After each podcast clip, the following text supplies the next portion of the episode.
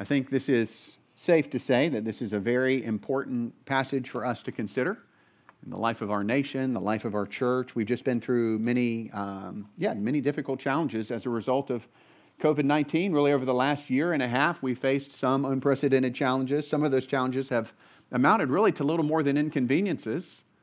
But some of the challenges we faced over the last year and a half, they've been more substantial. And for Christians, for those who follow Jesus, one of the most substantial challenges has been the way that COVID 19 restrictions have really limited the free exercise of religion in our nation. There have been executive orders on social distancing uh, made by state and local governments that have made it very difficult for churches to meet, to have the ability to gather for worship in a, in a way that is really unprecedented in the history of our nation, anyways. Uh, for months on end, churches were closed in many parts of this nation. And the only thing that kind of approximates that just a little bit was the 1918 Spanish flu, uh, which killed tens of thousands. And churches during that time, they closed in particular cities, but then they closed for just a few weeks. And so this was a, a, new thing in our experience. And of course, we know that churches have responded in different ways to these restrictions. Churches have been all over the map. Many of us are familiar with the way that John MacArthur and Grace Community Church out in Sun Valley, California, they responded after a time. They drew the line and they decided that they were going to exercise a civil disobedience, a peaceful protest, and they began to gather together again. But not as many of us are familiar with how my former church, Capitol Hill Baptist Church in Washington, D.C., responded. It's also known as CHBC. They responded a little differently. You see, the District of Columbia had imposed some very severe restrictions, uh, some of the most severe restrictions in the entire nation. Gatherings of more than 100 people, either indoors or outdoors, were absolutely prohibited, and as a result, the church could not meet together for nearly six months. It took an injunction of the court to permit them to be able to gather outside in order to worship God, and that was after some six months of being closed. And here's the argument that CHBC, Capitol Hill Baptist, made. It's a simple argument. They said that God has commanded his people to gather together to worship him. This is God's command. This is the command that he gave us in Hebrews chapter 10, verses 24 and 25. And let us consider one another in order to provoke love and good works, not neglecting to gather together, as is the habit of some, but encouraging each other, and all the more as you see the day approaching.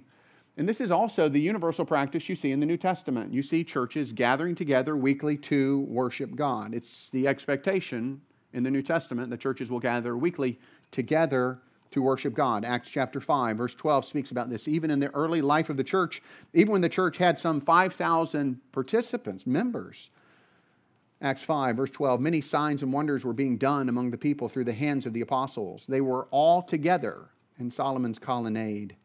And then in 1 Corinthians chapter 5, verses 4 to 5, the Apostle Paul speaks to this church in Corinth, and he's given them instructions on how they are to discipline a, a member of the church who is living in open sin and this is how Paul wanted that to happen. Paul says, When you are assembled in the name of our Lord Jesus, and I'm with you in spirit with the power of our Lord Jesus, hand that one over to Satan for the destruction of the flesh, so that his spirit may be saved in the day of the Lord. Again, there's this expectation that the church is going to be gathering, gathering together. According to Capitol Hill Baptist lawsuit, D.C. Mayor Muriel Bowser's restrictions made it impossible for CHBC to obey God's command to gather together as a church. And ultimately, the courts agreed. On July 12th of this year, just a few weeks ago, the court ruled in the District of Columbia that it had indeed overstepped its bounds in limiting the ability of CHBC to gather together for worship. One source reported it this way the city agreed that it will not enforce any current or future COVID 19 restrictions to prohibit CHBC from gathering as one congregation in the District of Columbia. The city also agreed that it will not impose restrictions on CHBC that are more restrictive than the restrictions on comparable secular activities as defined by the Supreme Court. Now, I bring up this example this morning because we are going to be studying together what the Bible has to say about the Christian's relationship to the government, and what the Bible teaches on this issue is actually very simple. You see, the Bible commands us to submit ourselves to the human authorities that have been placed over us because God is the one who has established those authority. However, we will note that our submission to the government is not absolute. There is one exception. And the one exception is this when the government tells us to disobey God, that is when we must disobey the government humbly, as graciously as we can, but that is when we must disobey the government because we are to obey God rather than man. So we're continuing our study in 1 Peter. Last week we looked at verses 11 and 12 of this chapter, chapter 2. And in those two verses, Peter really gave us kind of an overview of the things he's going to be talking about uh, for the rest of the book, really from verse 13, what we're studying this morning, all the way to chapter 5. Peter's going to be talking about this. What does it practically look like for the people of God to live in this world? What is the Christian life supposed to look like? How are we supposed to live? Because we are distinct, because we are different, because we do belong to God through Christ. Well, last week we saw that we were to abstain from sinful desires that wage war against our souls. So the men and women of this world, they pursue sinful desires. You see it plastered all over uh, various forms of media. We're not to do that. Why? Because we understand we have a soul, and those things poison and wound the soul, and they dishonor God. We stay away from those things because they wage war against our never dying souls.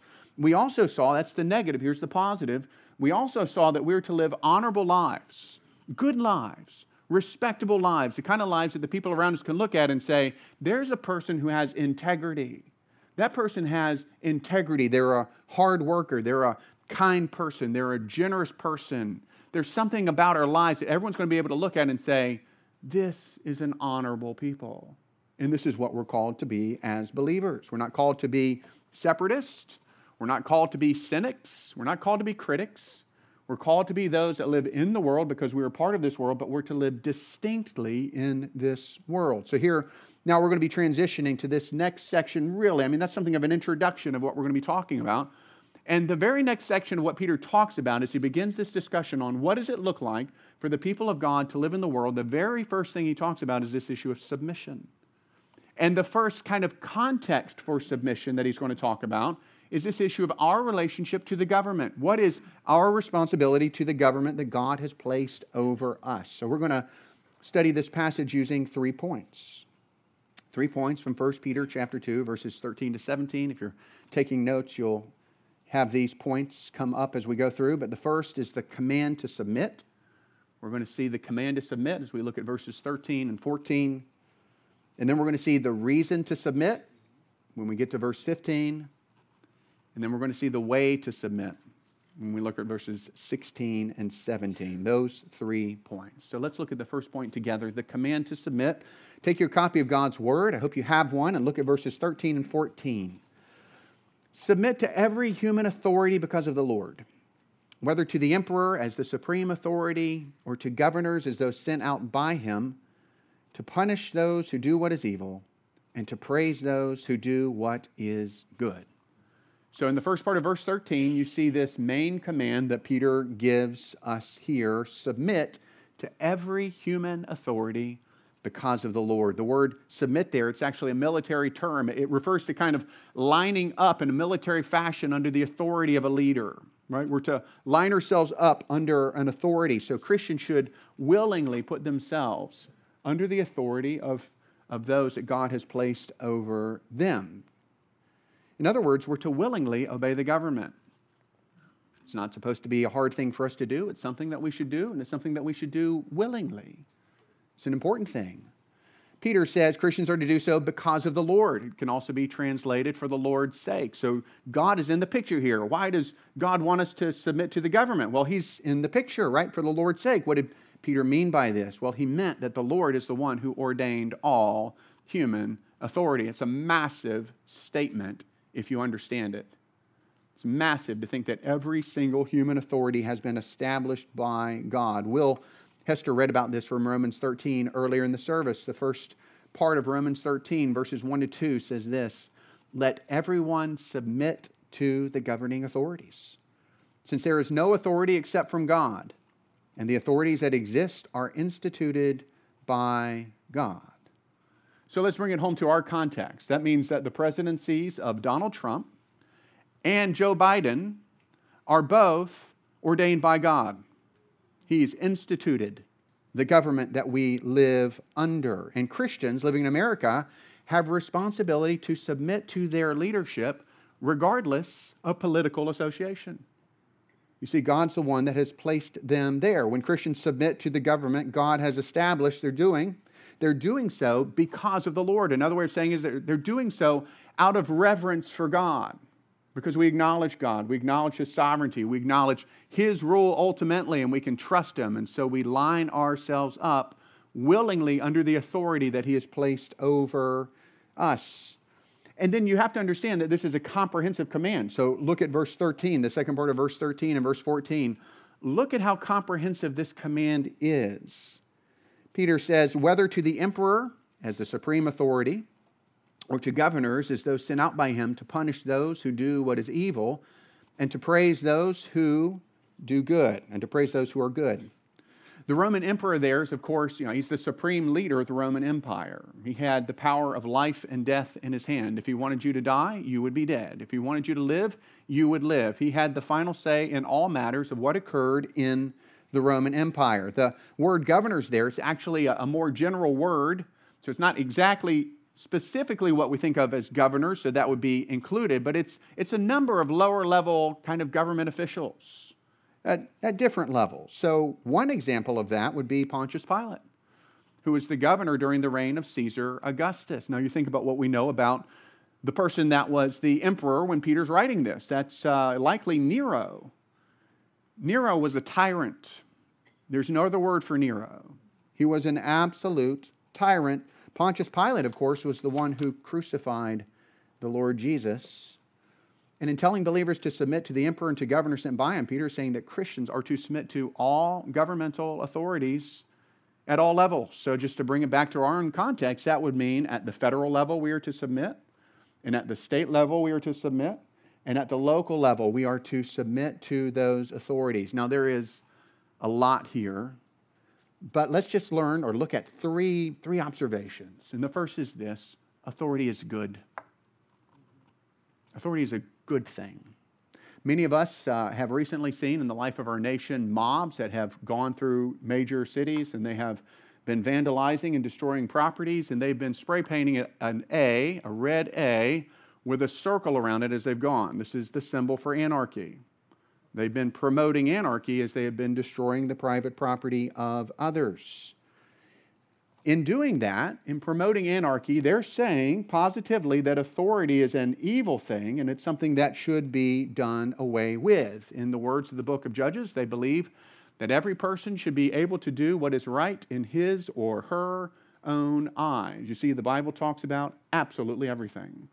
And it talks about this issue as well you see, the Bible teaches us, though, that that's not the case. The Bible teaches that authority is not an evil thing to be gotten away with. The Bible teaches us that authority is a good thing. It's something that we should give thanks to God for.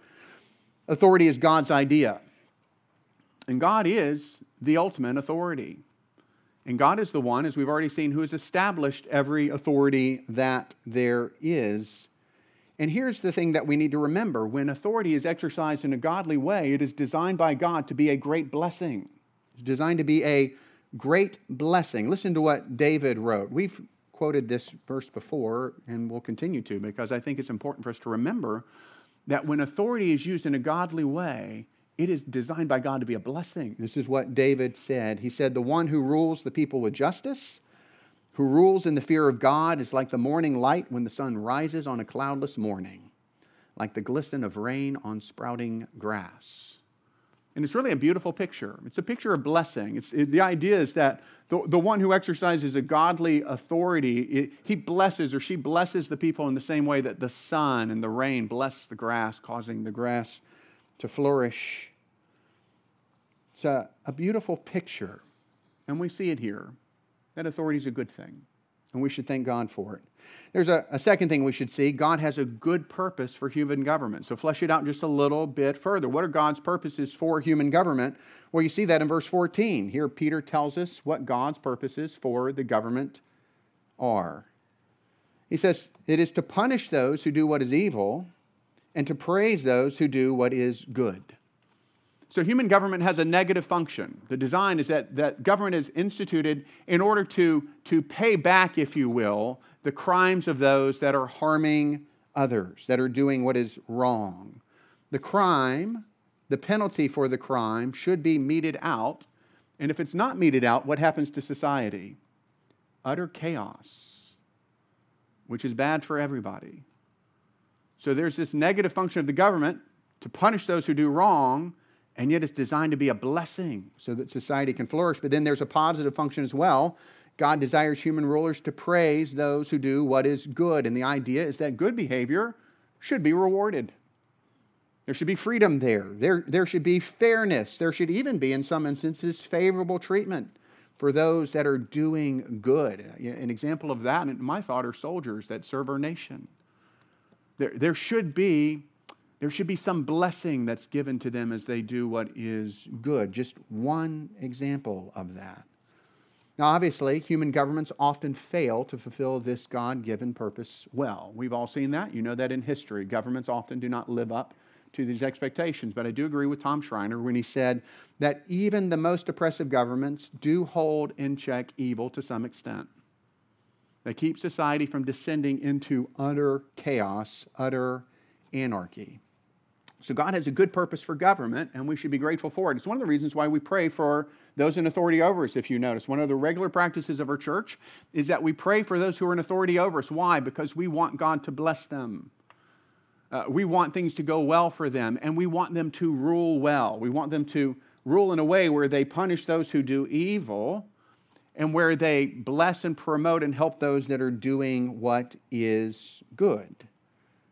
This is what Paul commands us in 1 Timothy chapter 2 verses 1 to 2. He says, "First of all then, I urge that petitions, prayers, intercessions and thanksgivings be made for everyone, for kings and for all who are in authority, so that we may lead a tranquil and quiet life in all godliness and dignity." So why should we pray for the government? Because when the government is doing what it should do, the people of God are freed up to do what we should do. And what should we do? Well, we should be living godly lives we should be living the kind of lives that honor God, and we should be living lives um, that enable us to share Christ with others.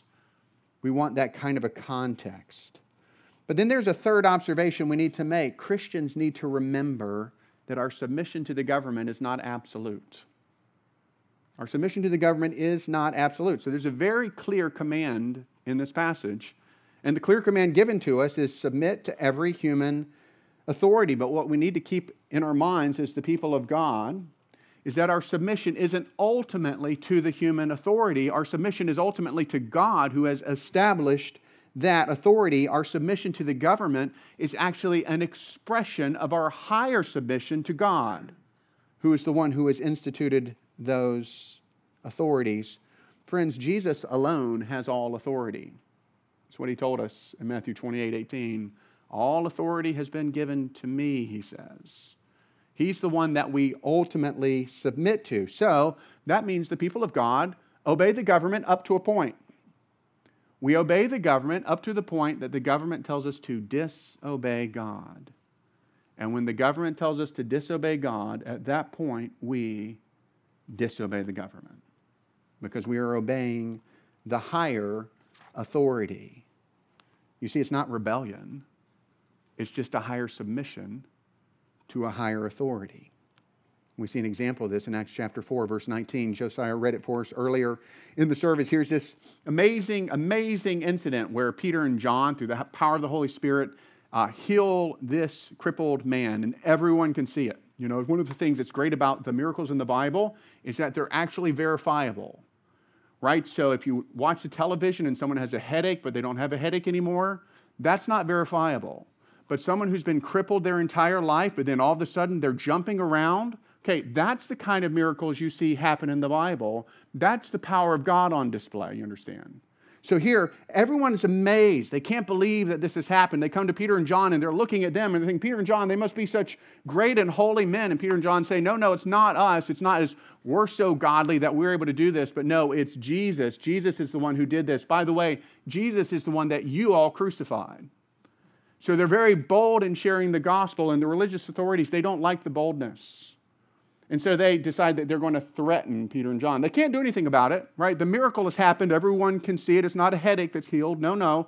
This man was crippled. Now he's jumping around. They all know that it's true, but still, in the hardness of their hearts, they threaten them and say, You must not preach in the name of Christ anymore.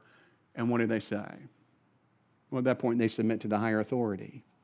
They say, Whether it's right in the sight of God for us to listen to you rather than God, you decide for we are unable to stop speaking about what we have seen and heard. Now, in terms of our own experience in America, it's been very rare, uh, at least in the past few hundred years, that Christians have had to disobey the government in order to obey God, but we do not know what may come in the future.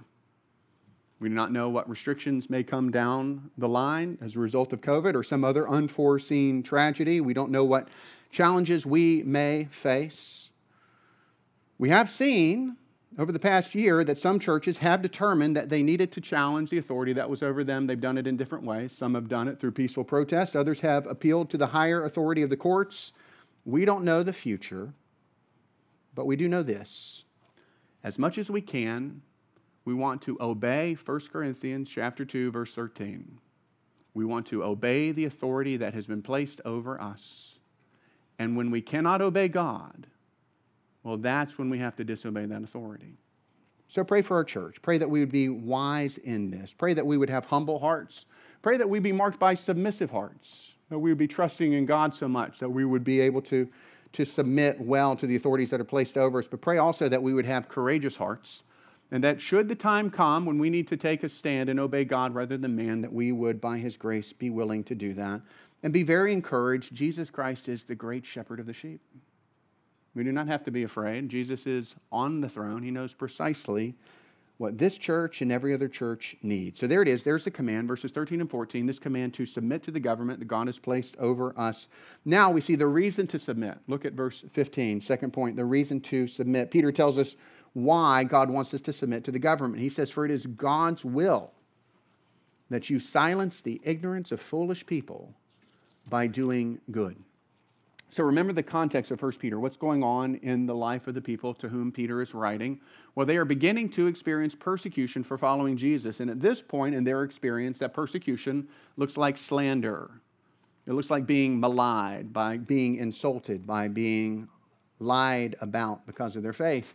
They were accused of rebellion against Caesar. They were accused of cannibalism. They were accused of any number of other offenses, none of which were true but they were accused of them. So, how were they going to counteract the slander that they were experiencing from their enemies? Well, what does God say? God says, live a godly life. Live a godly life. Live such good lives that those who are slandering them would be silenced. That word silence there is interesting. It's, it actually is a word that speaks of being muzzled, right? You've seen a, a muzzle on a dog it's like the good works of a Christian would literally close the mouth of their critics. So the critics are lying about Christians, saying they do this and they do this and do this. And then when people look, when they look at the actual lifestyle of the believers, well, the lie is shown to be a lie, and everyone knows that that's what's happening. Because these are respectful people, and these are honorable people, and these are people of integrity, you see. That's what God wants. He wants our godly lives to be that which would silence the criticism and slander of others. Do you notice here that God wants Christians to be good citizens? It's what He's calling us to be here. He's calling us to be good citizens. We are to be characterized by doing good in society, not by separating from society. Okay, in the early years of the church, the first few centuries of the church, the, the monks that lived in monasteries, they got this wrong. They thought what God wanted them to do was to leave society and culture in order to go be holy behind the walls of a monastery. That's not what the Bible teaches. God wants us to be in the world, even as we are not of the world. God wants us to be good citizens. He wants us to do good to our communities and the countries in which we live. Now, there's an example of this from the Old Testament. Many commentators, as I was reading this week, they pointed back to the way God instructed his Old Testament people, Israel, who had been sent into exile in Babylon. So, this was not their home. In fact, they were living under the, under the, the, the eye, kind of the, the rod, if you will, of their oppressors How does God want them to respond? Well, Jeremiah 29, verses 4 to 7, contains God's wisdom for these exiles. This is what the Lord of armies, the God of Israel, says to all the exiles I deported from Jerusalem to Babylon Build houses and live in them, plant gardens and eat their produce, find wives for yourself and have sons and daughters. Find wives for your sons and give your daughters to men in marriage so that they may bear sons and daughters. Multiply there, do not decrease. Pursue the well being of the city I have deported you to. Pray to the Lord on its behalf, for when it thrives, you will thrive. What did God want the exiled Jews to do in Babylon? He wanted them to do good to their communities, even while they're in exile. Now, how does that apply to us? Well, we've already seen over and over as we looked at 1 Peter that as the people of God, we are to think of ourselves as exiles in this world. Uh, this is not our home, is the other way of saying it, right? We don't, we don't belong here. Our country is a, a, future country. It's a heavenly country. It's where Christ is. That's where we're, we're going. We're citizens of this nation. We haven't even been there yet, but that's where we're going. But in the meantime, we are strangers. We're exiles. We're sojourners and foreigners in this foreign land. How are we supposed to respond? Well, we have a responsibility to do good. We have a responsibility to bless others. We want others to be blessed, and we want to live the kind of lives that will silence or muzzle the mouths of those that would slander us for, for following Jesus. I'm very grateful for Clifton Bell, for Barbara Lackey, for Lori Monfreda, for Abby Monfreda, and others who are going to the Pineapple Hotel on Wednesday evenings to teach English to migrant workers. They're seeking to do good, they're seeking to bless our community. And my prayer is that our church will be marked by that kind of ministry. And there's actually a lot of those things happening here and there, and I think that's wonderful. And we should continue to do that. Why we could should continue to do good in our community, to be a blessing, because it's part of the good works that we've been called to do. We will be given opportunities to share the gospel. Most important thing anyone needs is to know about Jesus. And we will have the opportunity to demonstrate that Christians are good citizens who love serving others. And God is glorified by that. There's a second observation we should make, another thing we should see, is that God's way of dealing with slander is so different from the world's way. What happens in the world when people are slandered? What do they do? They slander back, they fight back. Yeah, you're going to do that to me? Watch what I do to you. You're going to hit me, I'm going to hit you back 10 times harder. That's the mindset of this world. But do you notice that God doesn't teach us to attack back? He doesn't teach us to do that, does he? He says, no, you live a good life. You live a life of integrity, the kind of life that when people see your life, they'll know that those who are slandering and accusing you, they'll know that they are lying. And even if they don't know, who does know? God knows. And at the end of the day, friends, whose opinion matters? Is it people that are going to breathe for 70 or 80 years and then die? Or is it the living God? Whose opinion matters? So we want to live in a way that brings honor to Him. And He tells us the way to respond to slander is by living a good life, it's by doing good. As in all things, the Lord Jesus is our example. Listen to 1 Peter chapter 2, verses 23 and 24. When he was insulted, he did not insult in return. When he suffered, he did not threaten, but entrusted himself to the one who judges justly. He himself bore our sins in his body on the tree, so that having died to sins, we might live for righteousness. By his wounds, you have been healed. There's this beautiful model of suffering and receiving undeserved suffering, but not cursing in return, but instead doing good. That's a model for us to pursue. So there's the reason to submit that Peter gives us in this passage. Why do we submit? We want to live such godly lives that those who would slander us as evildoers would be shown to be false. And so they would be silenced. There's a third point we want to see this morning the way to submit, verses 15, excuse me, verses 16 and 17. The way to submit, Peter says, submit as free people not using your freedom as a cover up for evil, but as God's slaves. Honor everyone. Love the brothers and sisters. Fear God. Honor the emperor. So, here in verse 16, Peter's unpacking more of what our submission to the government is to look like. This is really the way that we are to submit. Verse 16, he says, Submit as free people, not using your freedom as a cover up for evil, but as God's slave. So we are to submit to the government as free people. What does that mean? Now we're to submit as free people. Well, once again, listen, once again, Peter is talking about our identity. You realize, I mean, how many, how many sermons have we been talking about our identity in Christ. Why? Because this book is chocked full with who we are in Christ. He's talking about our identity again. And who are we? Well, we are free people. What does it mean? It means that Christians have been set free from slavery to sin. We're no longer enslaved to sin. Romans chapter 6 verse 6, for we know that our old self was crucified with Christ so that the body ruled by sin might be rendered powerless so that we may no longer be enslaved to sin.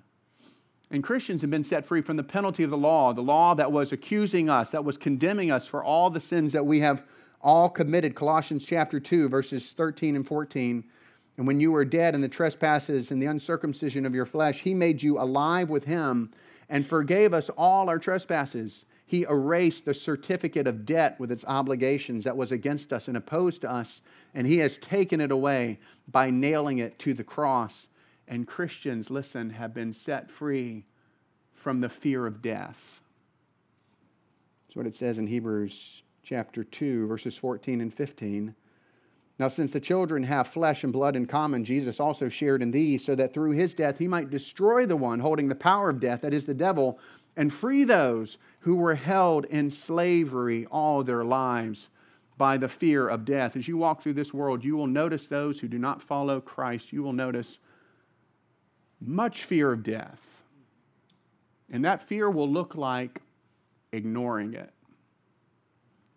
They will never want to be in a quiet place where they have to have deep thoughts about who they are and where they come from and what's going to happen when they die.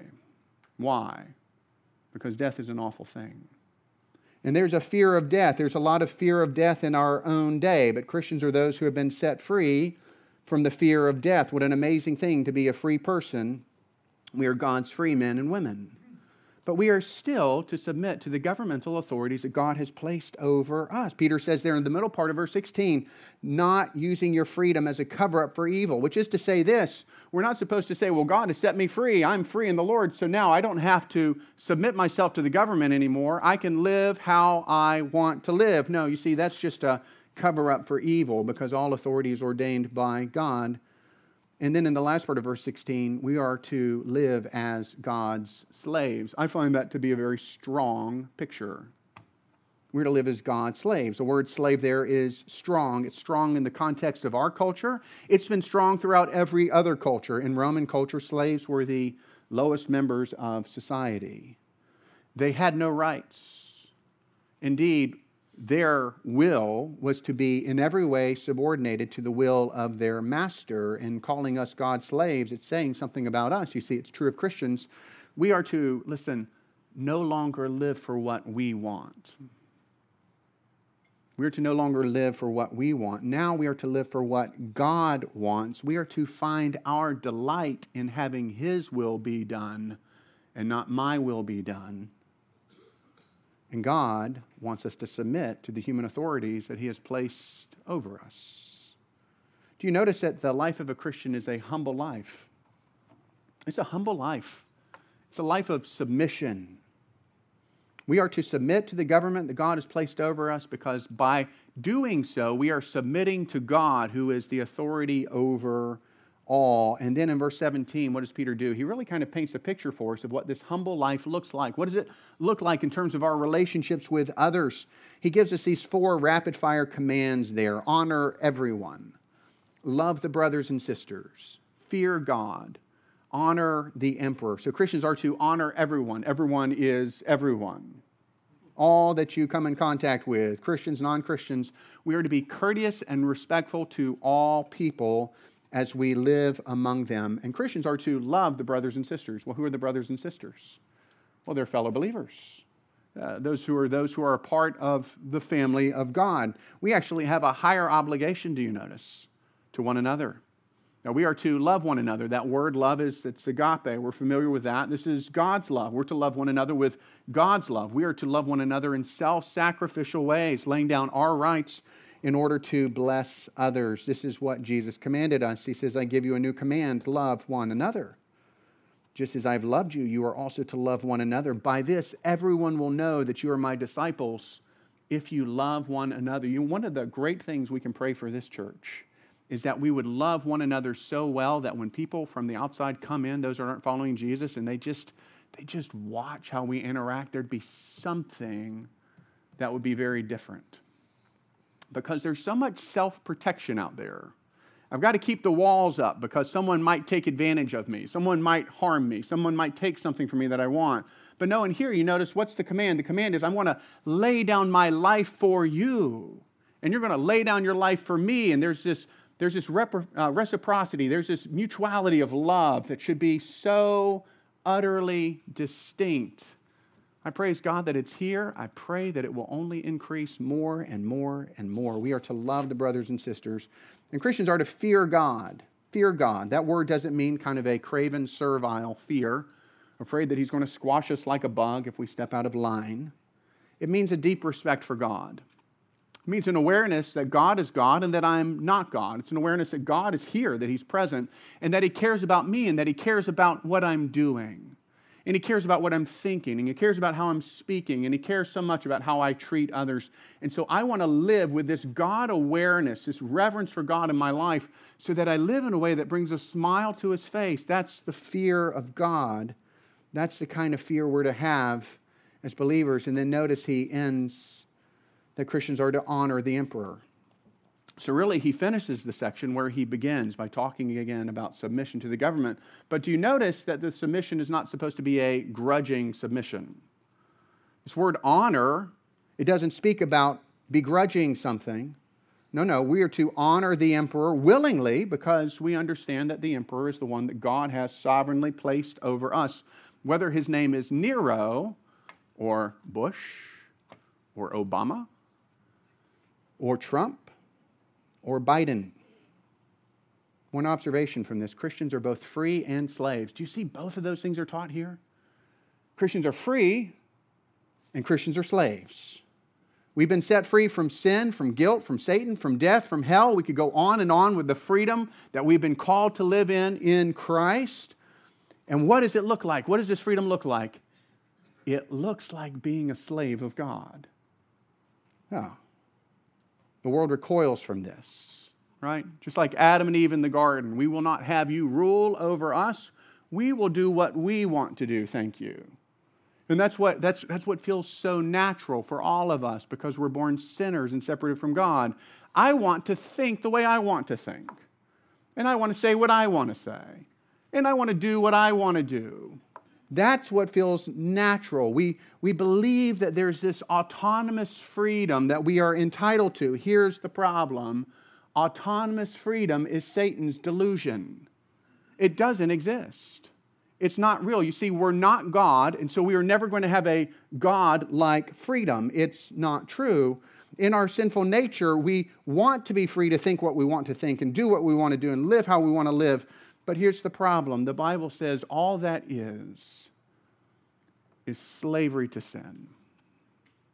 And it brings us under the judgment of God so that one day we must stand before God and explain to Him why He sustained our being for every moment of our lives and gave us every breath that we'd ever breathe and kept our brains functioning and all the talents and capacities we've received. We've earned none of them. And we have to explain to this God why we took all of His blessings and instead of living for Him, we lived for ourselves. Friend, that is not a conversation you want to have with the living God. But there's a better freedom. There's another kind of freedom, and it's the freedom of being God's slave. You see, we were made for God, we were made to have a relationship with Him.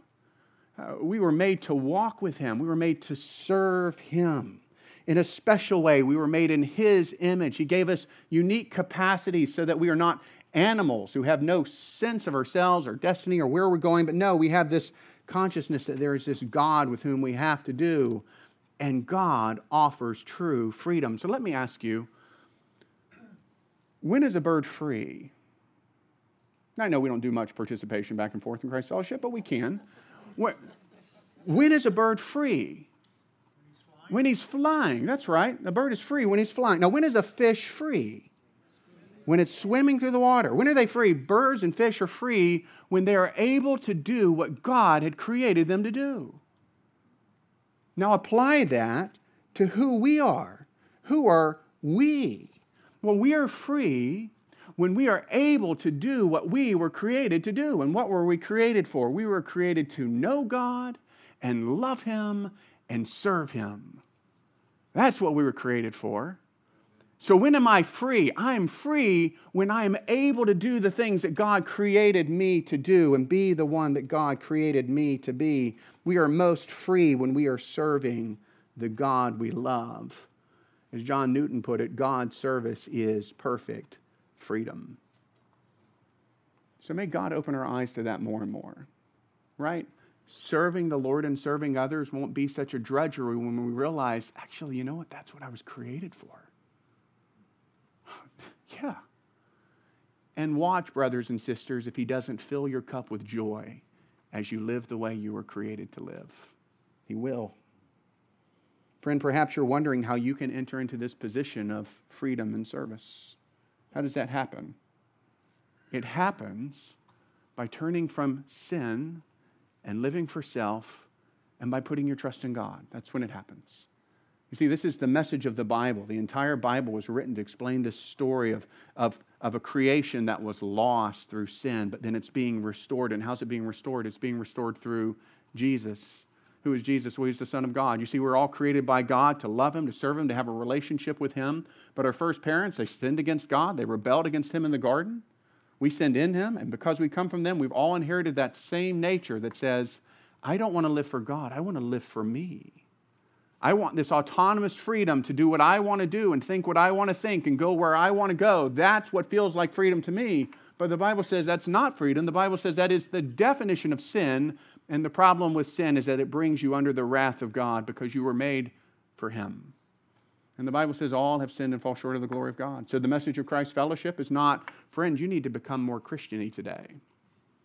Friends, you need to read your Bible more. You need to be become more religious. That's, that's not at all the message of Christ's fellowship. The message of the Bible, the message of this church is simply this we have all failed to live the way we should have lived. And if we have to stand before God, there is no hope for any of us, but there is hope today. And the hope is found in Jesus. Who's He? Well, He's the eternal Son of God that came into this world to live a perfect life. Why? He didn't need to do that. We needed Him to do that. We needed Him to live the kind of life that we have failed to live. And then He came not to serve Himself, uh, but to serve others. And so He did that. How? By laying his life down on the cross as a sacrifice for sinners, bearing in himself the wrath of God against the sins of all who will turn from their sins and trust in him. He died, but then three days later, as he promised he would, he rose from the dead, showing that God had accepted that perfect sacrifice. And now, this morning, there is the offer of salvation. There's the offer of forgiveness. There's the offer of being made right with God. And friend, it's not anything that you can earn. There's no religious work you can do. There's no theological thought you have to think. There's no kind of prayer that you have to chant after someone else. It's not that at all. It's simply acknowledging that Jesus is the Savior God has provided for sinners. And listen, here's the hard part acknowledging that you're a sinner, that needs a Savior. And you come to the Savior that God has provided and you say, I cannot do anything to make myself right with you. Lord God, but you sent Jesus to die for me, and I'm putting all my hope in him. And you put your hope in him and in him alone. And you cry out for mercy, and God saves. Friend, you're sitting today among a group of people who have experienced the salvation of God, full and free through Christ. We would have no greater joy than to talk with you about what God has done for us. But what He's offering to you today is freedom He's saying you can be what you were created to be in Christ. Turn from your sins and trust in Him. It's an amazing free gift of salvation, and His service is perfect freedom. So, how should we, as Christians, relate to the emperor, you know, the government that God has placed over us? The general principle is very, very clear. We are to submit ourselves to the governing authorities that God has placed over us because God is the one who has established those authorities. And there's only one exception. The exception is when they command us to disobey God, and that's when we obey the higher authority. And God is honored, and He helps us do that. May God give us wisdom to know how to do that. May God give us humility and grace as we serve Him in this coming week. And let's pray.